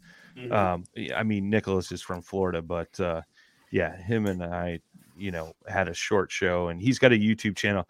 Uh, Nicholas, drop your YouTube channel link down in the chat for the good folks tuning in, and uh, I'll drop it in the in the uh, show notes as well. So, but uh, he does some cool stuff down there in Florida. He's always catching huge peacock bass, but. That's on my list, man. He's Yeah, the mine dude. He's the dude. Reach out to Nicholas, man. He will set you up. He will. I'll sleep on the you couch, Nick. I, I just all I gotta do is drive down there, bro. I'll, s- I'll sleep in his front yard. me, me and Brian will cuddle. We'll cuddle on the couch. We got this. Free free peacock fishing for all. Hey, look at that sunset. Wow. I had to jump in live for this one, boys. Like this Yeah. is ridiculous. That's Yeah, that's a good man. one. Oh yeah. I mean, Everybody just sit and Right now- take a look at God's excellence right there. it, it's pretty it's pretty amazing right now. We're in the middle that's of the current with anchor mode on on the XI3, and I can't believe it's holding me. Dude, like the water looks like it is rolling. Yeah. Oh yeah, oh yeah, she's cooking. All I need, Brad, is to say "bud" a few more times, and like I would. He, oh yeah, oh yeah, just oh yeah, bud. Give me, give me, the, give me a little bit of that Canadian hint to it. I love your accent. Wisconsin, dude. He's I know he is. The only thing different from Wisconsin and Canadian is an imaginary line and the word "bud." And Fight the me and prove me wrong. Separates us. Let's not forget about Lake Superior. That's part. There's a dotted line in there too somewhere. Don't get him You started on the letter, Kenny, man. He'll tear you up. He'll tear you up. I know he will. All Well, right, thanks gentlemen, for- I gotta put this. I gotta Thanks, put this man. bow in the trailer, but I wanted to share this with you. So Appreciate it, man. Appreciate it. Later. See ya. But uh yeah, I think we're winding down, man. We've already gone like an hour and twenty. I, Uh, I, I have a, another question. Uh, oh, actually, all right, if you're all right. cool to keep Let's go. going, Yeah, Um, yeah, yeah. like what do y'all want to see? Like we have different aspects of the whole thing. Like, like Chris wants to progress, move forward. Brad doesn't care. I love you, Brian. Brian's progression is based on other ends, like more business aspect for not for himself, but as a whole with what you have, paddle and fin. I like to see potential opportunities be given, earned, and used. That's probably a weird way to put that. Uh you sounded like a uh uh one of those street ladies. We'll we'll say it that way. I'm going to stop myself. I'm trying to keep this rated PG. what I mean by that is there is so much potential. I would like to see respect and credit given where it needs to be, Mhm. and at the same end, people take it and use it how they should. So, where we'll start with Chris. What do you want to see out of it? Not you personally, like like not where do you want to see yourself? What do you want to see out of Kayak. everything we've been talking? Kayak fishing as a whole, or kayak fishing from the tournament standpoint, whatever. I think for sure an elite series. 'cause, I mean, bass is kind of what I grew up on, so that's kind of where I'm drifting towards instead of Hobie. And but as a whole, yeah, the the elite series to be able to do what the boat guys do, but in a kayak, and show people that it is possible. You know, because there's a lot of people who say it's not, but Mhm. you know, There, there's a lot of people that still just don't understand. Like, yeah, I, I, you meet a lot of the old, the old, old guns. You know, them old boys that. Now, something I'll say about this, I was gonna say, you see a lot of them that are like, "Well, you doing that out of a little plastic, plastic boat," but it's not even like that at much around here anymore. In my you know part of North Alabama, there's a lot of I, like I sold a Native Slayer Max, not my personal boat. It was at an expo to a 79 year old crappie fisherman. Hmm. Like that right there showed me that it has gained some ground, even if it's not on the tournament fishing world. But kayak, like Brian said earlier, it is a dev- like developed and advanced so much that I think you'll like people still don't see it, but we're getting there. They still don't understand, but then you get them in one, and then they start to like it's a surreal experience being face to face with them. It's it's crazy to go out and think that a guy in a I mean I'll even put the ticket up at five grand, like a top dollar kayak can go catch 30 pounds in a sack because that's what something Oh, I'll give Drew a lot of credit for is his little average thing that he's been doing where it's Mhm. like you call 100 inches and that's roughly 27 pounds on this scale. And that's like I th- like everything you said Chris is it, it's there. It's just people still don't see it yet but I think they will the more we adapt to it Yeah, I, I agree to that. I think you know for a lot of people, it's still they, it needs to be discovered. Mm-hmm. Everyone Amen. still everyone still thinks they need to have a boat in order to do this professionally. When there's so many other avenues where people can do this, I mean, there, there's guys right now doing it that don't even have a boat or a kayak, you know, and are making it on YouTube or Instagram or something like that, you know. But there's so many avenues to it. I think the kayak just needs to catch up to the boat world as far as getting the sponsorships and the paid sponsorships. And then people need to stop accepting contracts for 20% off also. Mm. That that'll help out a bunch. Amen, brother. Amen. Something before I get Brad's input on this, something I'll kind of like have a side note on here is something that we had that I think was great for it, and y'all can again roast me on this. The the KBF TV show, Yeah.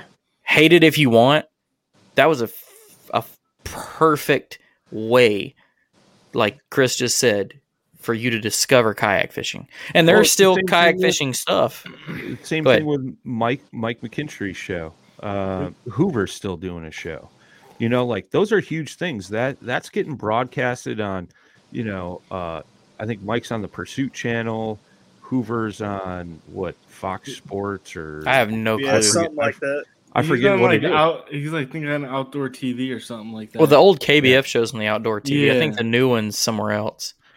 I know he said I'm not on- 100% sure, but that brings eyes to, you know, especially when you got this is no offense to Mike because Mike's a little dude. Like seeing him in a kayak, like, and then seeing Hoover in a kayak, like, that's two different sized dudes, right? You need know to what I eat mean? Mike.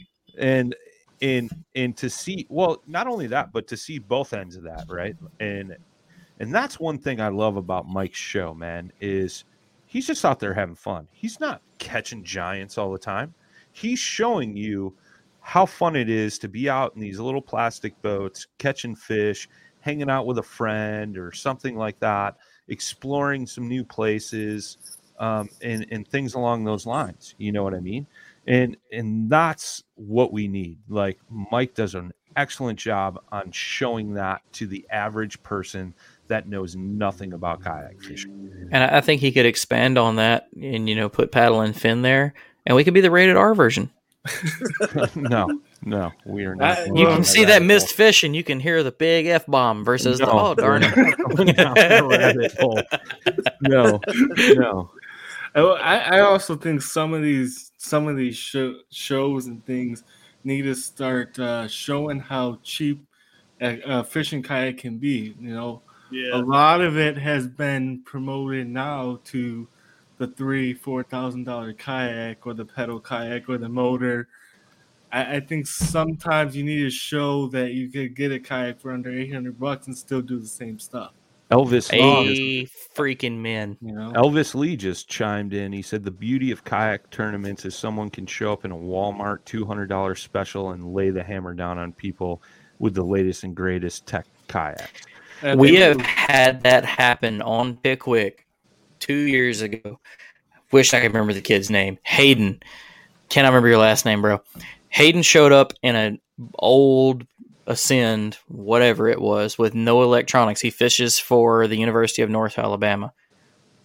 Pickwick is his lake. He showed up with no electronics and absolutely beat the brakes off of everybody else. he did not win because a guy caught. We do a three fish limit, and if you catch a freak fish like a big one, you kind of. I mean, like like the guy that won even said it. He caught a twenty five and three quarters and like two 17s and one, and he was like, like he kept telling that guy Hayden, he was like, you did so much better because Hayden apparently caught like 17, 19 plus inch fish or something like that. Well, I remember Like- the first podcast I did with Dusty Yacker. He was talking about that. Like we talked about how he got into the sport and stuff, and he went over to Michigan and fished an MKT event out of a. It was like a sun dolphin or something that is his uh, wife had bought him as like a birthday present or or a Christmas present or something. And he had been fishing out of it a little bit.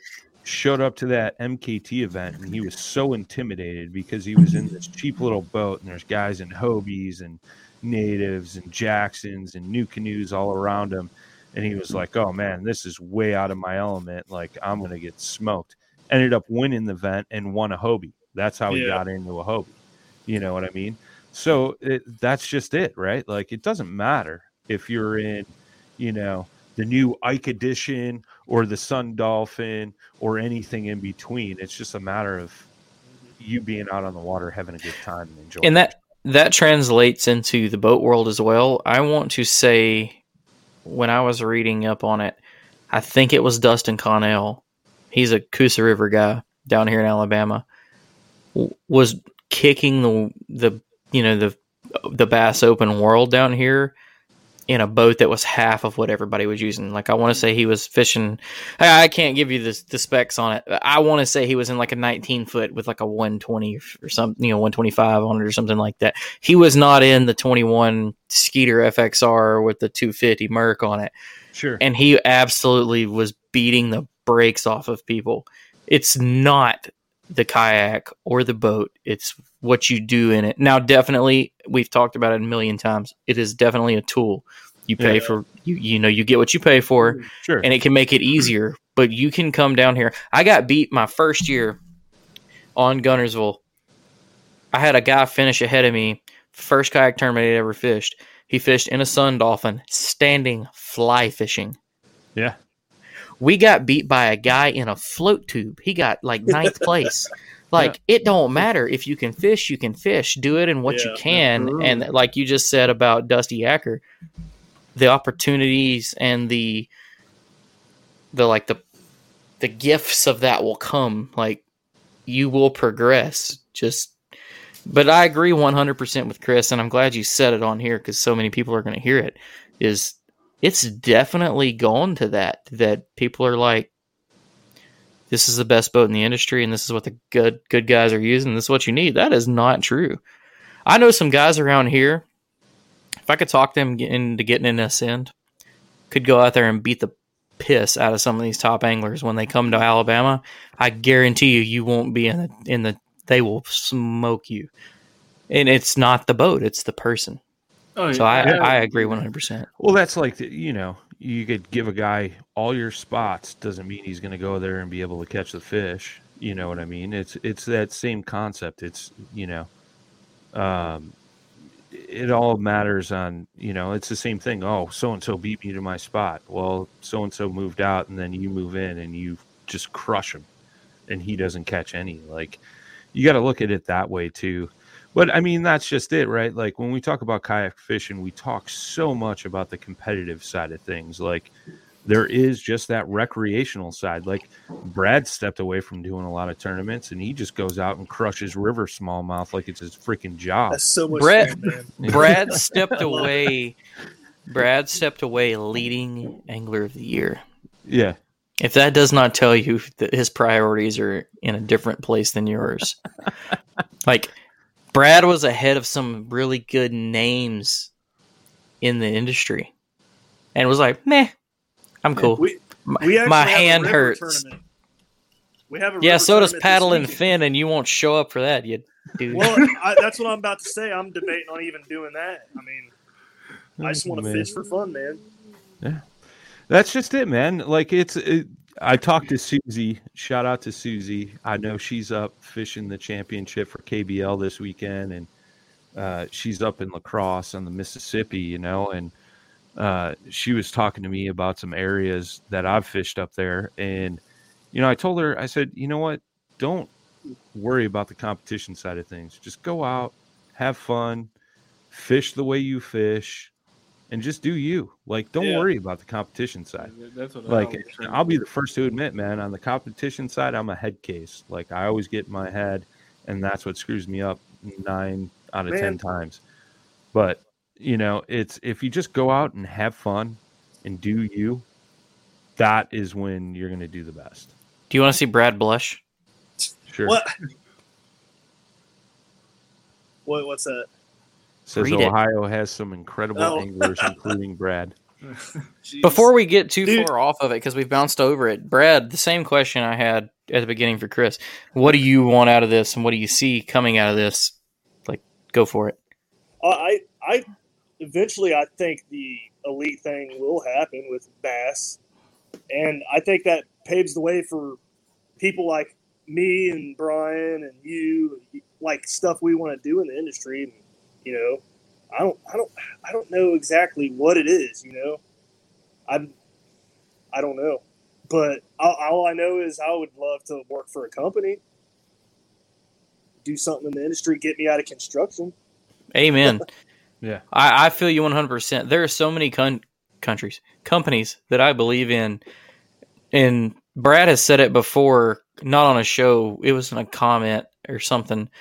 And he was like, something you can take from Jimmy is if he bel if he's talking about a company, it's something that he really stands by, and that is one hundred percent true. Like you can't buy me. Like I I like the companies that I'm involved with because they're they're old school or they they're about you, not what do you do for me. Or they have amazing product that like like I love Dobyns rods. Dobyns rods have always done me good and they have stuff for everybody. It's not you can get into it for 70 bucks, you can get into it for 600. And they they you know talk to me and I wanted to be a part of that. And that's that's what I want out of it is to have one of those companies see kayak fishing, see us as paddle and fin involved in kayak fishing as a positive notation and be like, look, I want to take a chance with you, put you on payroll, and make this a real thing. And I, I get that from a lot of our guys. Brad, you know, Brad, like I, I feel like I feel like like Dustin and Dan and all of our guys, man. Like we we stand behind a lot of this, like yeah. wholeheartedly. I will straight up do part time if somebody does it. like Amen. gives me that opportunity. That'd be awesome. I would like little known fact about Jimmy. I actually Oh, love writing. Shut up. I love writing. I would love to write stuff for bending branches. Yeah.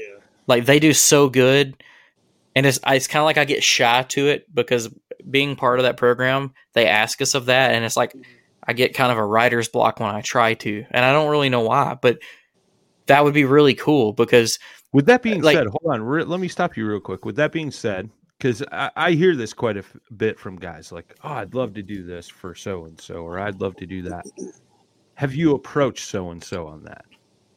Have you gone to Bending Branches like, hey, man, I'd love to write for you guys? Uh, they Well- require their teammates to do it. exactly. Okay. So would I say I've approached it more than what they expect? No. Would I like to? Yes. I would love to write for a magazine. Like like I can I can twist words and tell a story very well. It's it's it's you I swear to God if you ever talk to me in person, anybody that watches this show knows that you would never think that. the one thing I was good at in school was writing. I I can write so I don't care. like I can write. What what So- I would say to you, man, because eh, and I think a lot of folks don't know this, but you can actually write an article and submit it to Kayak Angler magazine. I'm so happy you said that. I did not know that until this weekend. I went to Books a Million with my wife, grabbed the magazine, and there is a spot where it talks about, would you like to write an article? Send us the pictures and talk about it. And I was like, There you go. oh, I'm, so, I'm about to do this. Like, You could submit dude's done it. photos too. Yeah, you could submit photos too. Like I've submitted uh, photos to them as well. Like their big stick is like having uh, like a big file formatted uh, photos when you submit them. So take them on a good camera. Like cell phone photos usually don't work for print. So like that's the one thing. Like I'll throw that out there. But like I'm going to hit him with that 5K too, photo right? off my GoPro. that's going back to what we talked about you know marketing yourself like if you can get published or get a photo published like like butcher look at butcher scott butcher perfect example submit took went out took a ton of photos submitted those to kayak angler magazine he started getting traction as a photographer and then he started getting hooked up with kbf and then you know so on and so forth and down the line now he's working for companies you know doing professional photography crescent Cashion rods things like that like That's what a lot of people don't. They think they hear Scott and they think of like Westbrook.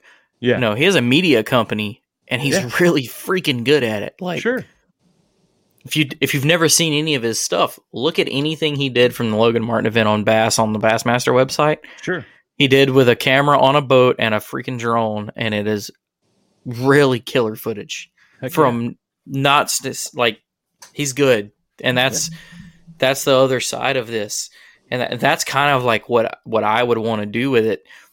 But like like you know, talking about the kayak the kayak angler magazine, the thing I was talking about with my wife with that was they allow all these submissions and something I noticed is being part of Paddle and Fin, we know a ton of the names to know in this industry. We know all of them. I mean, straight up. Nicholas saw Beltran one- just dropped an email in the chat for you so make sure you go back and get that Nicholas just became my new best friend. but flipping through that magazine, looking at the submissions and the articles, I knew two. I think I knew one person writing an article. I knew one person pictured. sure And I was like, well, if this is the magazine that's in our deal, where's the the people paving the way right now? right And that's that's that's another little side venture that I've got in my head is like, well, maybe I need to get in touch with those people and be like, hey, these are the people we need to put a little bit of light on. Like, look at like there should be a freaking four page article on the JT tournament. sure Tell that kid's story, leave somewhere to donate to him, talk about Lambert, talk about the prizes, talk about kayak fishing. Five pages. Yep. Like there's improvement that I see that needs to be there that could advance stuff like that. I, I don't I'm I'm not sure where I'm going with this, but I'm just all the things we've talked about tonight is there's there's room for improvement, there's room for advancement. Like there's so much Jimmy going on so many calling. ways. Dude, I'm telling you, like I love writing, and I haven't done it in a long time. And then I hear like like Drew See was like, I wrote a. I lost him, mike's Bye, off. Mikey. thanks mike but like like Drew wrote an article for Bassmaster. It's like I'm kind of like jealous. I'm like, man, I want to do that. No, I have. I did when I held the first Bass Nation tournament state level ever, and I got to write a little article for it, and that was freaking cool. Like, Yeah. it's like a paragraph, and I was like, dude, I want to. Like, if somebody would pay me to run around the country, take some freaking pictures, and write up about what happened at these national tournaments, bro, you hit me up in the DMs. I don't cost much. I will do it. I'll blow your mind with how well Trust I can me, write a he doesn't story. cost much at all No, not at all. Not at all. That that would be cool. well that's just it right that that goes back to finding your niche like you know it's interesting like i get asked a lot i hear a lot of people ask a question like how do i make it in the fishing world you know what i mean and a lot of people think that in aaron steiger i know he was in the chat before like i think we talked about this on a podcast with aaron you know mm-hmm. because he used to get asked that question all the time as being the jackson team manager you know, how mm-hmm. do I take the next steps to make it efficient? And it's like, well, suck for success. What do you think Sorry. that is? Is the mm-hmm. first question. You know, like because a lot of guys think that they're just going to go out and fish every day, all day. Like that's not how that works.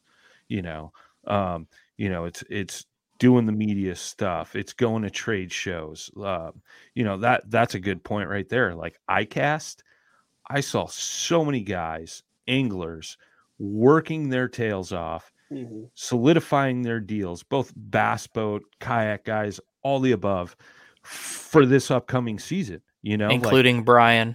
everybody thinks this is just like you know ICAST is this thing to like go like hang out and party and all that stuff. It's not, dude. It is a grind. Like people are running around. Like I saw Kevin Van Dam running like a madman from booth to booth, filming media stuff. Like I was Mm. like, the hell is this guy doing? Like he should just be walking around in his button-up shirt because I'm mm, Kevin Nope. Van Dam and I'm a badass. But because No, he like- doesn't do that is why he is like who he is. literally jogging from the Mossy Oak booth over to I forget where it was, Strike King or something like that, dude. Like I saw the same like- thing from him last year. Yeah. Like I'm not a big KVD fan, and there's there's like it's not like he's ever done anything for me not to be. I just don't like. He's just it's not my style really. Yeah. I, I saw him at the the 2020 Classic when it was on Guntersville when they were in Birmingham, and everything you just said is true. Like my dude was working, like hmm. yeah, working. Gerald Swindle was too. Like he got Yeah. the freaking flu, quote unquote, probably COVID, at the whole thing, and he was still like making his appearances because marketing yourself. We've done made that full circle back to that, man. Like or it's like Brad said, hey man, I'd work part time for a company or or mm. full time. Like I just want to get out of my construction job. Bro, I'd work And- quarter time. Like yeah, you know, and it's just like, you know, it. That's the thing. Like you're gonna make less money, right? But you're gonna be doing what makes you happy. You know. I don't know about that. I might it might be around the same amount. All right. Well, either way, you get what I'm saying. You know, it's it's it's that just that, you know, like me personally, man, I've said it before a million times. Like I'd take a job in the fishing industry and a 50% pay cut and I'd be making nothing, dude. I'd be poor. But mm. you You'd know, be happy. to, to be working in the fishing industry, what I love to talk about and stuff like that. You know, I'm sure you guys have all heard it. My old man used to tell me it all the time. You find something that you love doing, you'll never work a day in your life. You I'm gonna what I take a little side tangent. Brad, you and Brian have hung out. Have you met his dad? No, I haven't. Dude, His dad's one of the coolest fucking people you'll ever meet. his his dad might be like a mafia lord or something like that, but his dad's freaking. I see where Brian gets it. His dad's cool as crap.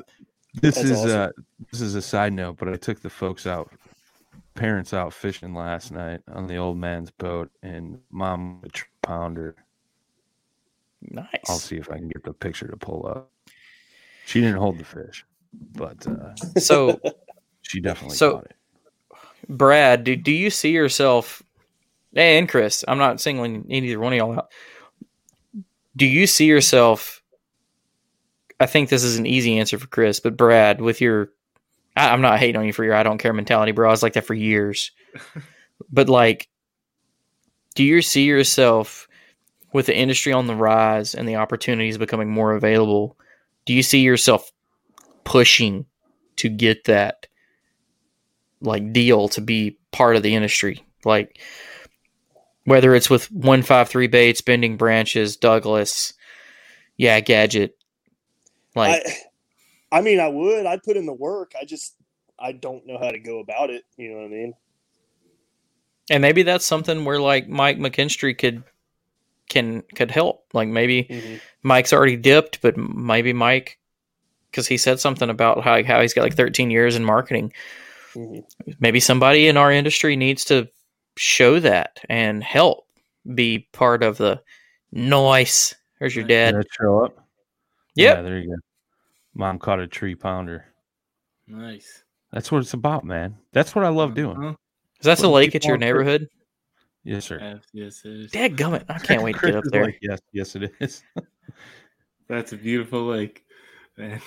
Oh, we It- it- I, I've never seen the water thawed out, but it it looks good when it's frozen. and it fishes good when it's frozen. I can say that. Oh yeah. I still got like ten pounds of freaking uh, bluegill in my freezer. but no, like maybe that's something where we need somebody in our industry to step up and help give the like the the pieces or the direction because I think there is a lot of people like you, Brad or Chris, that you're striving for more, but maybe don't know how to go about it in the I don't want to say the Dustin easiest Hoyt. way. So so McKinstry brought that up, like you know, talking about uh, media stuff, and I'm gonna reach out to him after we jump off here. But I told him in the chat in two weeks, let's do it because we already got a show lined up for next week. But uh, getting sponsored and working in the industry, I know a couple people. I'll I'll reach out to. you. We'll make that show happen, man. I think there's been a lot of people tuned in tonight, and I'm sure this podcast when it goes up tonight on the podcast platforms, it's going to get a lot of traction, man. Um, you know, Elvis is uh, get Drew to chime in as well. That's one of the guys on the list. I know quite a few people, man. Um, that'll be a great show. I'll I'll get that lined up. Uh, we'll make if you want happen. if you want some of us to jump in i'd love to be a part of that because like maybe not in the fishing part. I'm a businessman. Like i own my own company. I know like my mind is business oriented so i know like even from that you have to market yourself. Like like i'm an mm-hmm. electrician. Why choose me over 5 million other electricians in my area you know? And that's like how to get them how to keep them how to make them want you like how to be the best person on their staff because like I'm part of companies that have like like Canoe. I love Canoe. There's so many Canoe team members. How do you stand out? That's something that needs to be talked about because like like Chris was saying, we're not worth the 20% discount. You know, we're worth more than that. There's a lot of people that still are only getting in it for that. Like Sure. cool. I can get my, my boat at a discount. F that, bro. Like, get to the point where they give you one because you're you're Chris freaking Slivka. Like, or, I'm sorry, I probably butchered your name, dude. No, No, that was Slivka. perfect. Oh, Slivka. good, sweet. I was like, I said it and then I froze. Like, damn, I said that wrong. But no, like, don't come into it for a discount. Come into it to be the best fucking person in their company. Where that's Drew Gregory. Jackson believed in him. Crescent believes in him. Z Man believes in him because he markets himself so well. We need more of that. Like, be the person that that company is like, I gotta have you. I gotta keep you happy. That is such a thing. Like, I don't know how to stress that without like getting off on a tangent about it. It's such a real thing that's lacking. Sure. Oh, Jimmy, we just lost Jimmy. His camera went out. Uh, I'll give you guys the floor, man, because we've uh, we've been going almost two hours. So let's let's wrap this up. We'll pick this back up with the the uh, the follow up show to this. Uh, Brad, thoughts? Um, I will just say I do say I don't care a lot, but in reality, I do. It's just Yeah, he I does. want people to think that I don't. I don't know. so that's why I say Jason it, Ricketts that's- is in the chat, bro. Oh my god. Oh, what's I- up? I almost just fell out of my chair. I was like, did I read that right? Did I read that right? The beard of wonder is in the chat. We miss you too, brother. Hope you are well. Sorry, Brad. I didn't mean to cut you off. I mean, Ricketts jumps You're in. You gotta you gotta take a moment, you know. Yeah, man. I understand. Trey Johnson said somebody needs to put Jimmy to bed. Hey, bite me, Trey. Go ahead. I haven't even up, begun Brad. to defile myself. You can finish up, Brad. Go ahead, man. Oh, I was just saying. I, I know I say I don't care a lot, but in reality, I do care. It's just I don't want people to think I do. I don't know why I do it. I just do. That's just that's just his catchphrase. He does care a lot. That is true. Whatever. Chris, I- I- except if if you, I- I- except for the people that like message me with like hate messages and stuff, I don't care. Whatever. you're bigger than that. Chris, Hate on me. Uh, I'll, I would just end with you know, I just want to keep seeing it grow, just like I want to see the podcast grow and everything. I want to grow with it. You know, I've been doing it a lot just in the dark, and this is like the first year stepping out and really pushing for this dream that started so long ago. You know, Right on, man. Dude, don't just like keep grinding, brother. Keep Amen. grinding. I was just about to say, like, if you've got that burn and that fire for it, just every time you think you're doing enough, do more. Yeah. Oh, and like, I, I don't want to say it like I do that because Yeah. I, a whole thing I've been dealing with right now, kiss my ass, is like I I I mentally struggle with myself all the time with, am I doing enough or do I got a little Sure. more? Yeah. And Oh, yeah. there there's always more. You can always do a little more. So just like like this is the first time I've really got to talk with Chris and like I think you've you've got that fire, man. Like Oh, I think you're in a good place with us mm-hmm. and you you know, you'll continue to develop like I, I don't know, it's just like like keep digging, man. Like it'll happen. Jimmy's got that whiskey fire burning. Oh yeah. Yeah, he does. No, dude, I can't I can't tell you how much like the stuff we've talked about tonight I've wanted to talk about. Sure. But Yeah, like yeah. it doesn't really fit our show on the real Yeah, down, you know? No, I get it, man. That's why I kind of did this tonight. Like we we're, we're working on a guest right now, uh, which will be pretty huge uh, when it happens, and it didn't happen. So I was like, you know, what could we do tonight? And I was like going through the laundry list of people I know, and I was like, you know what? Let's let's do like an after hours type thing. There's a lot going on in the kayak fishing world that needs to be talked about. So let's Oh, talk yeah. about it. You know what I mean? and and that's the thing too like we we stay away from the drama side of it and we try to approach it like big boys so i figured why not do it tonight and uh, just open up the floor to all our hosts i reached out to john rapp who joined us at the beginning you know um and you know just a gr- great group of guys um um and, and you guys all come at it from different angles which i think is key for all those out there that listen and watch you know like I've always said the way I explain something and Brad explains it or Jimmy or Chris, um, I may relate to one person and those guys may relate to another, you know? So, Right. um, it, it's interesting how that dynamic works, but, um, uh, I appreciate you letting us jump on and do this because because again, like we there's so much. I, I I agree because See, so much Our more gets accomplished when Jay's not here holding me up. amen. Dude, He sits over there I love you. silent, like judging everybody. Just I love you. Jay. I'm. I won't throw his business out there, but I, I hate you couldn't make it, brother. But you're doing you're doing good stuff right now, and Yeah. we'll talk. We'll all talk again soon. But but like what I was saying with, there's so much like this that I really think we've got a lot of good guys with a lot of and girl with a lot of opinions that should be shared Sure. that we don't say bec- and it's not because we're scared to say it or we're worried about backlash it's because it doesn't fit our shows and we're all very professional on the podcast if anybody could see the freaking chat they would not agree that we are professional at freaking all but we that's just for fun, though, man. exactly it really is like there's so much drama there that just gets blown off ah, it's kind of like our place to vent. I wish I could reach through the phone and just like choke choke. yes, amen.